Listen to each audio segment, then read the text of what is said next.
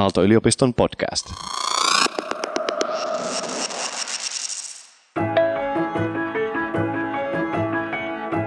Kun me puhutaan tänään nanonupuista, niin se mitä minä ajattelen on, että nano, puhutaan siis jostain äärettömän pienestä, nuput, se siis viittaa muotoon, jolla on joku merkitys. Tästä lähden liikkeelle. Kyllä. Siis mulle tulee mieleen se, että joskus 90-luvulla kierti semmoinen valokuva tiedelehdissä, että tutkijat olikin onnistunut kirjoittamaan yksittäisistä atomeista IBMn logon. Siis jos miettii, että miltä näyttäisi ikään kuin konekirjoituskirjaaminen IBM, että siinä on tavallaan kolme pistettä se iin yläpalkki ja sitten se on neljä pistettä korkea. Niin kattelin sitä kuvaa siinä teininä ja mietin, että eipä tästä kyllä niin kuin varmaan mitään hirveän hyödyllistä tuu. Ja nyt parikymmentä vuotta myöhemmin, niin yhtäkkiä niillä onkin jotain ihan käytännön sovelluksia.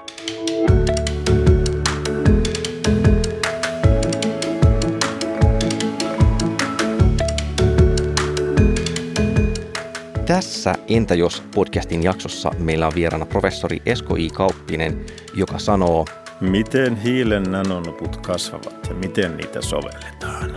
Ja toisena vieraana meillä on Kanatun toimitusjohtaja Juha Kokkonen, joka sanoo, miten hiilinanoputkista tehdään autoteollisuuden tulevaisuuden käyttöliittymä.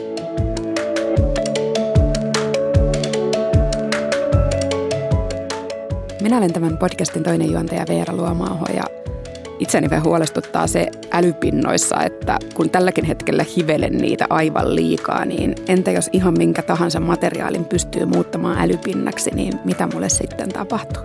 Ja mä oon tämän podcastin toinen vetäjä Olli Sulopuisto, joka mietti, että kukahan niistä älypinnoista sitten pyyhkii jatkossa pölyt, kun nostettiin justiinsa tuommoinen strutsin höyheninen pölyhuiska.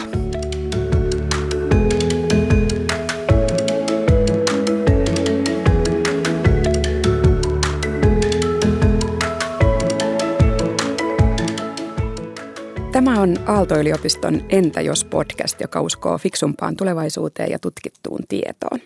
Tämän jakson aiheena ovat kosketuspinnat. Kerrotko Juha Kokkonen nyt ihan ensin, että mitä Kanatu tekee?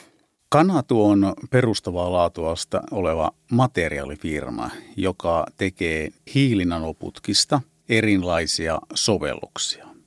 Mielenkiintoisimmat sovellukset, joista me ollaan aloitettu – on kosketusanturit. Kosketusantureitahan löytyy muun muassa niin kännyköiden näytöistä, jolla se tunnistaa sen sormen, mihin kohtaan me kosketaan siellä. Se, mikä on erityistä kannatusta, on se, että nämä näytöt eivät ole pelkästään tasaisia, kaksiulotteisia, vaan ne voi olla kolmiulotteisia. Ne voi olla minkä muotoisia tahansa. Ja toinen merkittävä asia on se, että nämä kosketuspinnat voivat olla mihin ei-johtaviin materiaaleihin tahansa sidottuja. Eli se voi olla lasin alla, se voi olla muovin alla, se voi olla puun alla, se voi olla nahan alla. Eli mikä tahansa pinta voi niin kuin olla tällainen älykäs Kyllä, ju- juuri näin. Että meidän visio on se, että mikä tahansa pinta, materiaali voisi olla älykäs tulevaisuudessa. Sä oot selvästi tottunut selittää tätä ihmisille, joille se on vähän vaikeaa, koska nyt tuli niin selkeä, yksinkertainen selitys, että minäkin olen kartalla. Toinen asia, mihin tätä voidaan käyttää, mihin me käytetään erittäin paljon, on itseohjautuvat autot. Eli itseohjautuvat autot ovat tulossa markkinoille ja sillä on erilaisia sensoreita.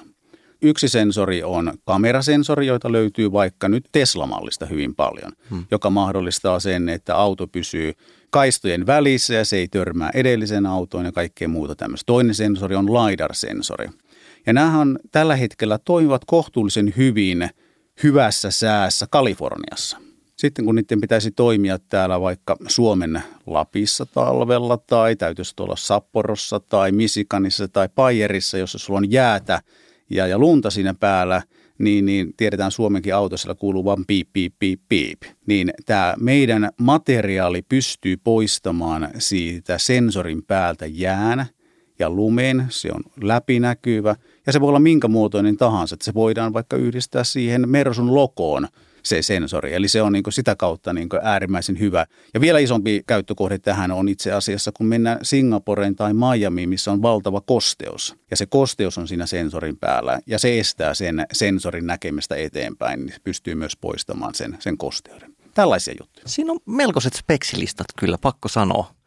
Varsinkin jos miettii, että niin nyt vaikka tämän olosuhteen kautta, että miten huonosti niin mun eri älylaitteet tai kotona oleva siivousrobotti rupeaa toimimaan siinä vaiheessa, kun niissä vähänkin niin kuin töhnää sen valoa mittaavan sensorin päällä, niin nehän on heti niin kuin sitä mieltä, että mikään ei toimi ja kaikki on mahdotonta. Miten Esko Kauppanen, kun tutkit Aalto-yliopistossa näitä nanonuppuja, niin kun sun pitää selittää, että mihin tätä sovelletaan ja, ja mitä tämä tarkoittaa ö, kosketusnäytöille tai kosketuspinnoille, niin kaivatko puhelimen esiin ja selität, että miten konkretisoit sitä, mihin tätä tutkimusta voi soveltaa? No kännykkä on hyvä esimerkki, koska kaikki sitä kantaa mukana. Ja kännykässä on tämmöinen kosketusanturi, samantapainen, mutta eri materiaalista sen näytön päällä.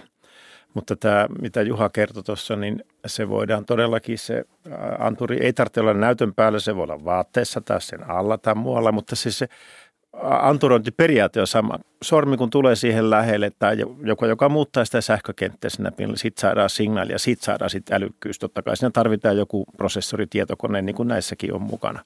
Mutta oleellinen ero on todella, että meidän uusi materiaali, niin sitä voidaan venyttää, sitä voidaan taivuttaa, jolloin sitä saadaan tämä kolmiulotteinen.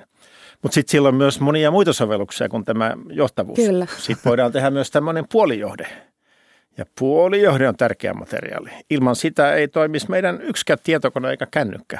Et se on sitten siellä sisällä se puolijohde. Tämä on niinku tulevaisuuden mahdollinen sovellus näille nanoputkille ja nanonupuille. Niin, siis Juha Kokkonen, sä oot toimitusjohtaja ja Esko Kauppinen on professori, mutta teit oikeastaan molempia tämän hetken työelämässä ja asioissa, mitä te teette, niin yhdistää se, että te Aallossa teitte tällaisen tutkimuksellisen läpimurron vuonna 2003 ilmeisesti.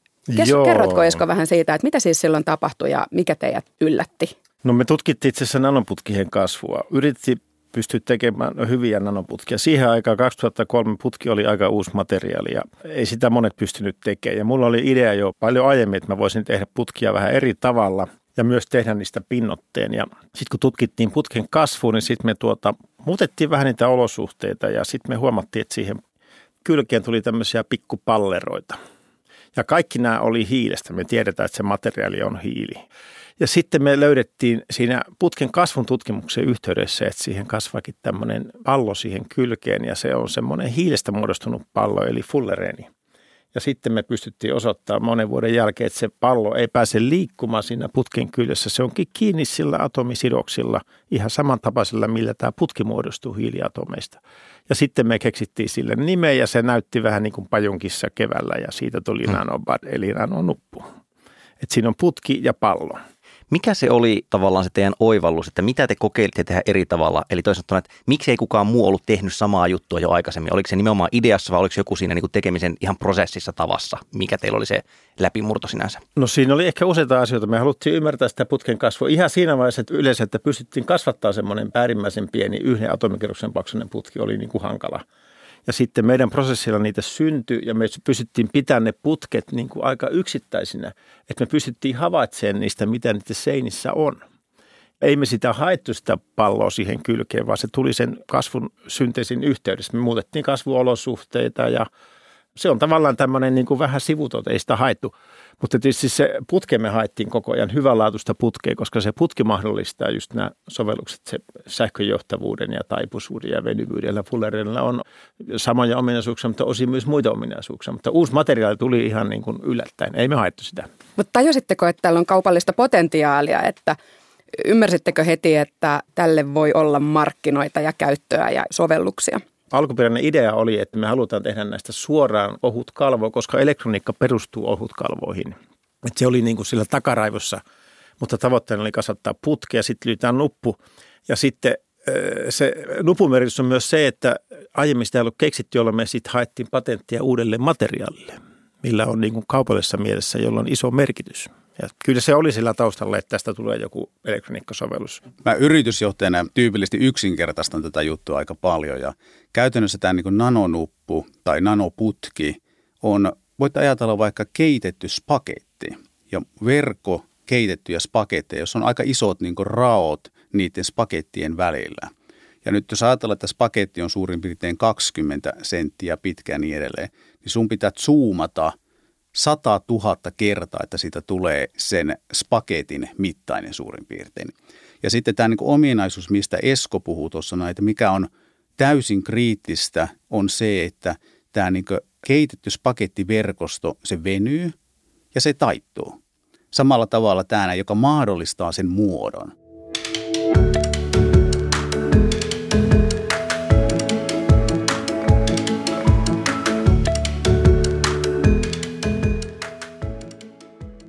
Teillä on pitkä yhteinen historia. Kerrotko Esko, mikä sun ja Kanatun yhteinen tarina oikein ollut, että miten Kanatu sai alkunsa ja miten olet ollut tässä Kanatun tarinassa mukana? No silloin kun tämä idea mulle tuli, niin mä ajattelin myös, että jos tämmöinen voitaisiin tehdä niin kuin ohut kalvoksi, sillä voisi olla iso sovellus. Sitten kun me saatiin se putken kasvu ja ennen kaikkea kun löytyy nanonuppu, niin on vähän eri, ensin me pystyttiin tekemään putken kasvuprosessia ja siitä tehdä uudella tavalla tämä kalvo, mikä on valmistusteknisesti tärkeä. Se oli mun yksi niitä ideoita.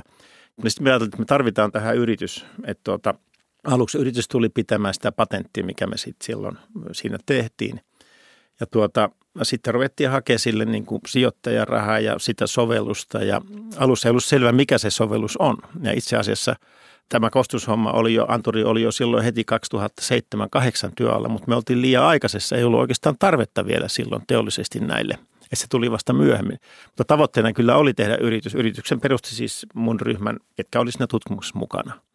Ja sitten monen mutkan kautta ja monen sijoittajan neuvottelujen, monen sijoittajan ja aika monen euron kauttakin sitten on päädytty näin onnelliseen tilanteeseen, että Juha vetää yritystä, jossa paljon on 60-70 ihmistä.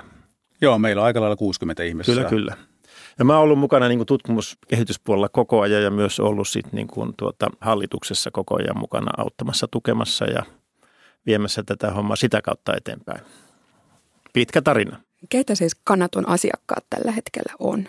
Meidän asiakkaat pääsääntöisesti tällä hetkellä on autoteollisuus. Eli tämmöiset kolmiulotteiset kosketuspinnat, niin nähtiin, että autoteollisuus on se, jossa tätä tarvitaan kaikista eniten. Ja miksi sitä tarvitaan kaikista eniten autoteollisuus on se, että kun me operoidaan kännykällä, niin mehän katsotaan sitä koko ajan täysin. Mutta se tilanne on täysin erilainen, kun sä ajat autoa. Sun pitäisi ajaa sillä autolla, eikä katsoa sitä kosketusnäyttöä. Ja se, mitä tämä niin kolmiulotteinen pinta mahdollistaa, on se, että me voidaan laittaa sinne semmoisia niin pintoja, että jos sä haluat esimerkiksi säätää sun radion voimakkuutta. Nythän meillä on siellä semmoinen pyöreä nappi, jonka sä löydät sieltä katsomatta sitä. Sulla on lihasmuisti, jolla sä löydät se. Samalla tavalla me voidaan laittaa nyt kosketusnäyttöihin semmoisia kolmiulotteisia pintoja, esimerkiksi vaikka semmoinen pinta, jonka sä tunnet sormella siinä, joka on niin muoto siinä päällä, jolla sä katsomatta sitä sä löydät sen ja sä voit säätää sitä sun radion volumia siinä tai musiikin volumia tai Samalla sliderilla sä voit säätää myös auton lämpötilaa tai aukosta kattoikkuna, koska sulla on näyttö takana ja se toimii monenlaisiin erilaisiin tarkoituksiin. Eli tällä pyritään hakemaan hyvin semmoinen helppokäyttöinen, yksinkertainen käyttöliittymä. Tämä on yksi juttu. Ja tästä on esimerkiksi Ohio'n yliopiston tutkimus se, että jos ajaa autolla ja sä menetät sun fokuksen kahdeksi sekunniksi, riski siitä, että tulee onnettomuus kaksinkertaistuu. Eli tämä on ennen kaikkea niin turvallisuuskysymys myös autoissa. Miltä se sitten näyttää se auto, kun niin kun siinä on käytetty sitä nanonuppuista tehtyä ohut kalvoa? minkä näköinen tämmöinen no, no se, se, auto sitten oikein on? Joo, no se pintahan voi olla niin ihan mikä pinta tahansa. Se voi olla lasipinta, se voi olla muovipinta, se voi olla nahkainen pinta, se voi olla tekstiiliä. Mutta sitten siellä takaa löytyy tämä niin meidän magic-materiaali, joka on, on siellä takana, joka tunnistaa sen sun kosketuksen siihen. Ja jos ajatellaan että tänä päivänä, kun ajatellaan kosketuspintoja, kosketusnäyttöjä, ne kaikkihan on kaksiulotteisia – ja jos miettii auton ää, sitä, minkä se muodot siellä perinteisesti ollut, niin ne on aina ollut kolmiulotteisia. Ei siellä ollut niin kaksiulotteisia, tämmöisiä niin vanhoja Volvo-pintoja. Ei siellä ole ollut. Oli pyritty tuomaan niin hyvin mukavia, soljuvia pintoja sinne. Ja, ja nyt ollaan menty vähän taaksepäin, kun esimerkiksi Tesla on tuonut tämmöisen niin 17 tuuman ison näytön siihen. Mm. Nyt se mahdollistaa sitä meidän homma, että hei, jälleen voidaan palata takaisin siihen, että sulla on minkälaisia kauniita pintoja, sujuvia pintoja siellä mennään niin reunasta reunaan, eikä tarvi olla vaan niin täysin tasasta pintaa niin seinä täällä niin meidän studion seinällä. Eli se on niin se yksi juttu, että sä pystyt tuomaan siihen helppokäyttöisyyden, mutta myös sen esteettisyyden, sen kauneuden siihen pintaan. Ja autoteollisuuden designerithan rakastaa meitä.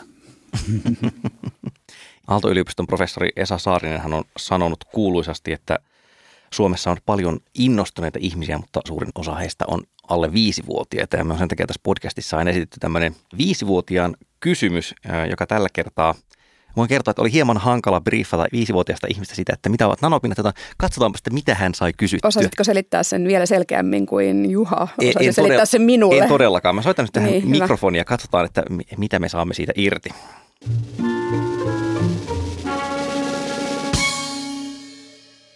Voisiko se olla niin kuin ympyrän puolikas ö, niin, näyttö?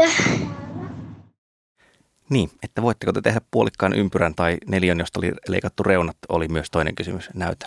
Joo, ilman muuta. Se on täysin mahdollista. Että tota, jos ajatellaan, että missä ne menee ne rajat tällä hetkellä, eli rajat menee siinä, että tota, se kulma ei voi olla pienempi kuin yksi milli. Että, että se pystyy niin taivuttamaan niin lähes mihin muotoon tahansa. Ja sitten tätä materiaalia voidaan venyttää 200 prosenttia. Käytännössä voidaan sanoa, että mikä tahansa pinta on tämän puolesta niin kuin mahdollista. Että ollaan vaikka tehty Daimlerin kanssa yhteistyössä S-Mersun ovi, jossa sulla on siellä, millä sä aukaset ja suljet ikkunoita. Ne on semmoisia niin Semmoinen keinokytkin perinteisesti Ju, ollut juuri vähän niin, niin. alas. Joo. Niin, niin tämä meidän pinta voidaan taivuttaa ja ollaan taivutettu siihen muotoon. Eli se kuvastaa sitä, että se pystyy taivuttamaan niin käytännössä mihin muotoon tahansa. Miten sitten niin kannatun teknologia ja sitten esimerkiksi niin sähköautot tai sitten toisaalta kun mennään vielä vähän tulevaisuuteen, niin kuin kaikki nyt puhuu automaattiohjattavista autoista, niin onko teidän teknologiasta hyötyä sitten siinä maailmassa? Todellakin, todellakin. Että tota,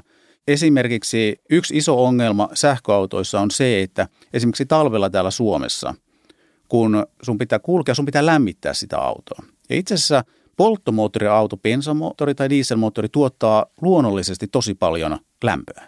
Ja se sitten puhalletaan sinne auton sisälle ikkunoihin, että se pitää sen sulana. No tätä ei tapahdu sähköautoissa. Jos sä haluat sähköautoissa pitää se sun tuulilasin sulana, sun pitää ekana käyttää sitä akkua, että sä lämmität sen ilman – sitten sä käytät sitä akkua, että sä puhallat sen ilman siihen ikkunaan, joka vie ihan valtavasti virtaa. Että esimerkiksi joku auto, joka lupaa, että se kulkee 50 kilometriä sillä pienellä hybridiakulla, kulkeekin Suomen talvessa 25 kilometriä. Niin mitä tällä meidän kalvolla voi tehdä, että sen sijaan, että se ikkuna lämmitetään tällainen, niin kuin lämmitetään ilmaa ja puhalletaan siihen, me voidaan laittaa se meidän kalvo siihen ikkunaan. Jolloin meidän yhden partnerin mukaan tarvitaan vain 10 prosenttia siitä akun virtamäärästä, jotta pystytään pitämään se ikkuna sulana. Ja tämä on ihan niin kuin valtava mahdollisuus. Eli, eli se, että ruvetaan käyttämään tämmöisiä niin lämmitettäviä pintoja auton sisällä, samalla kuin penkin lämmitys, niin se mahdollistaa sen, että itse asiassa yhtäkkiä niillä autoilla voi ajakin paljon pitemmälle. Onko teillä muita tällaisia uusia tuotealueita, mistä te olette kiinnostunut tällä hetkellä? Mitä sä voisit ehkä vähän avata? Me ollaan niin aloitettu hyvin pitkälle tästä niin autoteollisuudesta. Tämä on ollut meidän niin fokus tähän asti. Ja nyt me ollaan katsomassa sitten sitä, että no miten me lähdettäisiin laajentamaan, koska niin kuin Esko sanoi, niin tätä materiaalia voi käyttää melkein mihin tahansa, jopa tuota puolijohdeteollisuuteen. Mutta mihin me katsotaan seuraavana on kuluttajaelektroniikka. Siellä on monia erilaisia niin mahdollisuuksia.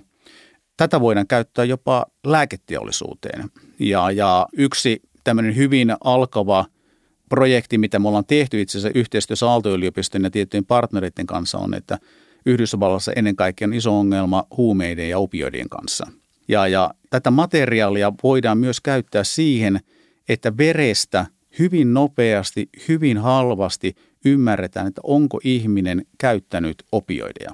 Semmoisia on nyt tänäkin päivänä, että ymmärretään, että onko käyttänyt opioideja vai ei. Mutta mitä tällä meidän materiaalilla pystytään ymmärtämään myös, että kuinka paljon ihmisellä on opioidia veressä hyvin halvalla, yksinkertaisella, nopealla tutkimuksella. Eli mahdollisuuksia tämän materiaalin hyödyntämiseen on todella monella eri alueella. Ongelma on lähinnä se, että kun sä lähdet kasvamaan nollasta ja tämä on kuitenkin teollisuutta, jossa meidän pitää myös valmistaa sitä, että se ei ole niin softaa, joka voidaan kopioida tuosta noin maailmasta. Eli täytyy tehdä konkreettisesti tämmöisiä kalvoja – tai verkostoja sinne, niin, niin pitää lähteä niin eteenpäin sellainen step by step.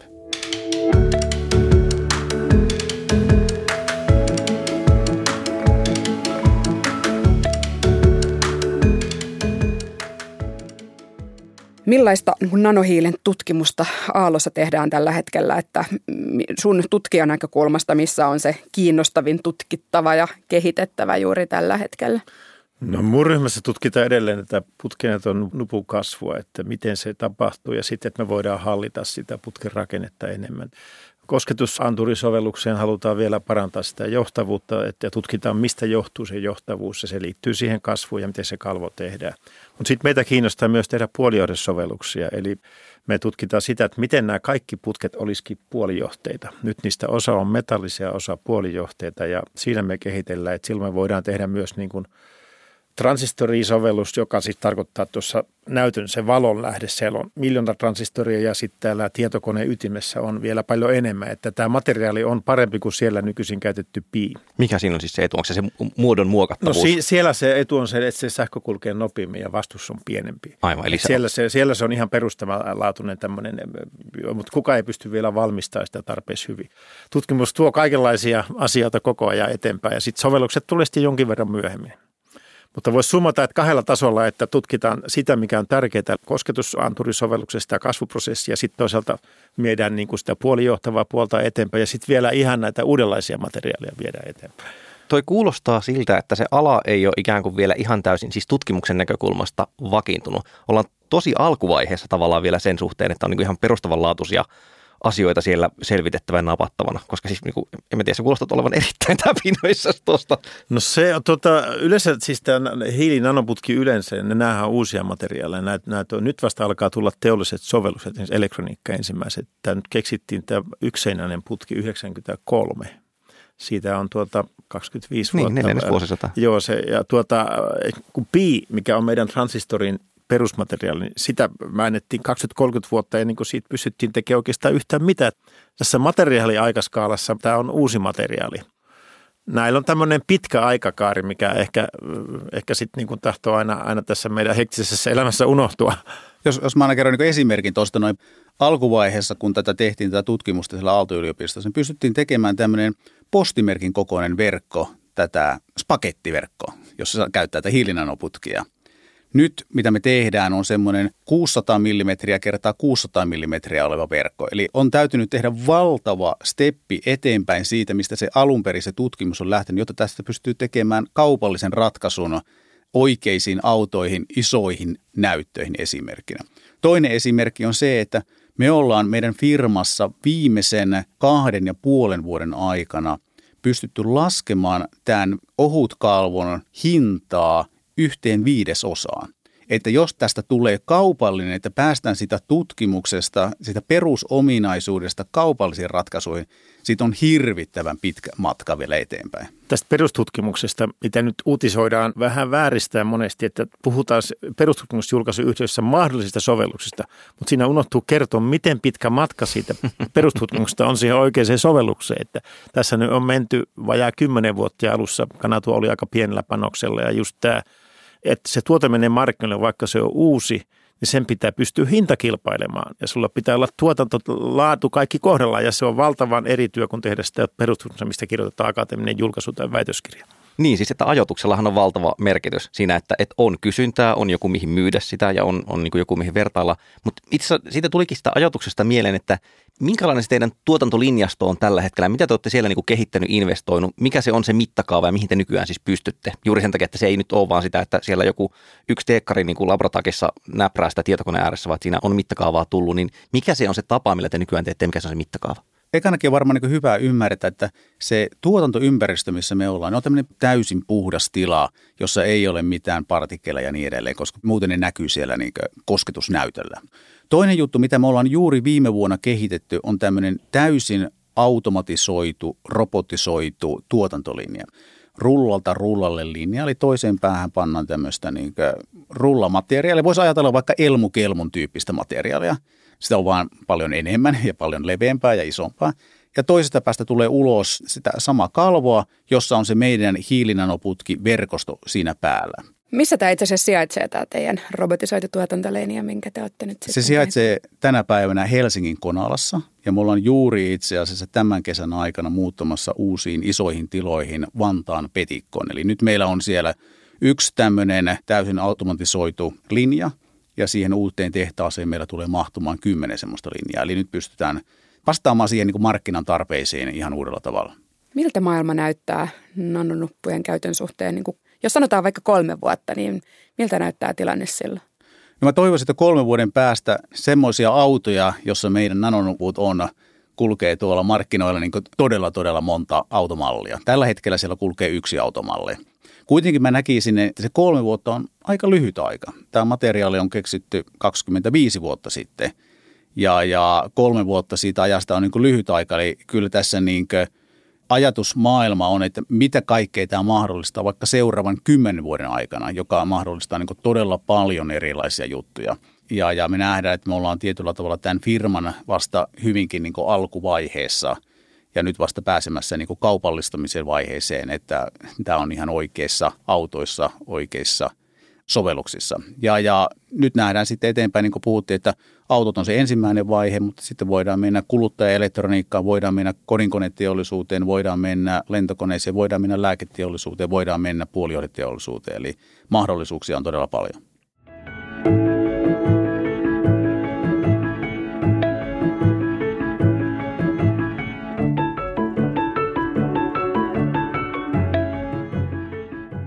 Meillä on tässä lopussa aina paljon jossittelua, koska podcastin nimikin on Entä jos?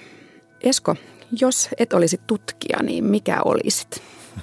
Jaa, nuorena minun toive oli olla muusikko. Mä soitin vakavissani kitaraa lukioaikana ja vähän sen jälkeenkin, mutta sitten mä totesin, että tuota, ehkä se ei ole mua. Ehkä mä olisin opettaja tai tuota, mua kiinnostaa urheilu ja myös – myös ehkä taiteen tekeminen jollakin tavalla. En mä olisi ehkä muusikko, jos mä osaisin säveltä. Mä opin kyllä soittaa kitaraa ihan hyvin, että tuota, sitä mä osaan tehdä edelleenkin sähkökitaraa. Mutta tuota, mä en, en keksi uusia kappaleita, mutta tässä tieteessä ehkä on vähän keksitty uuttakin ja vähän sattumaan kautta. Ja, ja tätä tiedettä, niin siinä on se tärkeä pointti on tässä varmaan niin kuin että pitää olla se hyvä tiimi ja sitä ei kukaan tee yksin. No miten sitten Juha, jos sä et olisi yritysmaailmassa kanatussa – töissä, että jos sun pitäisi niin keksiä joku aivan muu asia, mitä tekisit, niin mikä se olisi?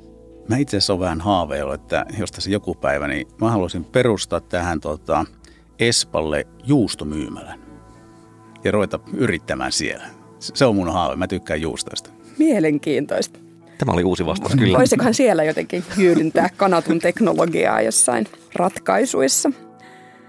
Esko, jos sä voisit saada yhden supertaidon, niin minkä valitsisit?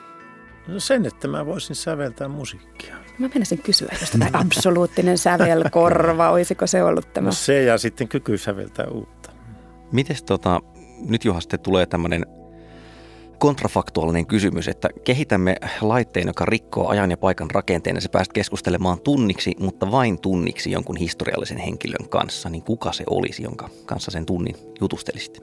Kyllä mä menisin juttelemaan Steve Jobsin kanssa, että tota, hänellä ei oikein ollut niin henkilöstöjohtamisen taitoja ja tämän tyyppisiä taitoja, mutta se tuotevisio ja se ajatusmaailma, niin kyllä se kiehtosi tosi paljon päästä juttelemaan. On heidän firman johdon kanssa aika paljon jutellutkin, mutta en juuri hänen kanssaan, niin se kyllä kiinnostaisi kovasti. Me kaikkihan varmaan toivotaan, että omalla tekemisellämme ja työllämme tehdään mieluummin niin kuin maailmasta vähän parempi kuin huonompi paikka. Niin miten jos elämän lopussa, vaikka sinulta Esko kysytään, että no niin, miten sun kohdallas, että Miten olet tällä työlläsi vienyt maailmaa parempaan suuntaan, niin miten perustelet, että tässä olet onnistunut? Tuohon tietysti voisi vastata muutenkin kuin tämän työn suhteen. Tota, Ehdottomasti. Ehkä mun isoin, isoin kuitenkin on se, että mulla on neljä lasta ja ne nyt on elämässä päässyt alkuun ja se on ehkä isompi mun henkilökohtaisesti kuin tämä työ. Niin, että ei tule nanohiili ensimmäisenä ei, mieleen, vaan mieluummin sitten ne Juu, omat lapset. Tutkimusmaailmassa ennen kuin mä tein nanohiilitutkimuksia, mä tein tutkimuksia tästä ilman likantumisesta ja näistä liittyen tähän ilmastonmuutokseen ja kaupunki-ilman likantumiseen. Ja sielläkin puolella tuli monenlaisia tärkeitä asioita. Että oikeastaan sieltä kautta mä siirryn tähän materiaalihommaan. Mutta tota, jos mä voisin sanoa, että mä haluaisin tavata, niin mä oon fyysikko, kyllä mä kiinnostaisi jutella Albert Einsteinin kanssa tunti. kyllä. Mites Juha, mikä on se jälki, minkä sitten haluaisit niin kuin lopuksi voida sanoa, että tämän jäljen jätin maailmaan ja näin parantin maailmaa? Ehkä yhtenä pienenä Nokian työntekijänä se, että Connecting People, mun mielestä se oli äärimmäisen hyvä slogan ja sitä pystynyt jollakin tavalla edistämään, että ihmiset pystyy kommunikoimaan tänä päivänä paljon paremmin kuin mitä kauan aikaa sitten jopa suomalaiset kommunikoi aika hyvin somessa tänä päivänä. Se, se on ehkä niin kuin pieneltä osaltaan mun mielestä se on niin äärimmäisen hieno juttu, mitä silloin tehtiin. Tänä päivänä ehkä se meidän visio, että mikä tahansa pinta voisi olla älykäs. Että jos ajatellaan, kuinka paljon on tietyllä tavalla kuollutta pintaa vaikka talossa, ovissa, seinissä, ikkunoissa ja niin edelleen.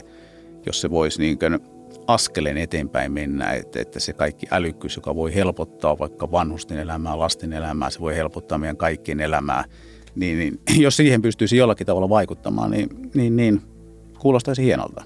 Askelia koko meidän kehitys on, niinhän se on, askelia eteenpäin. Hei, kiitoksia oikein paljon, kun olitte keskustelemassa meidän kanssa tässä podcastissa.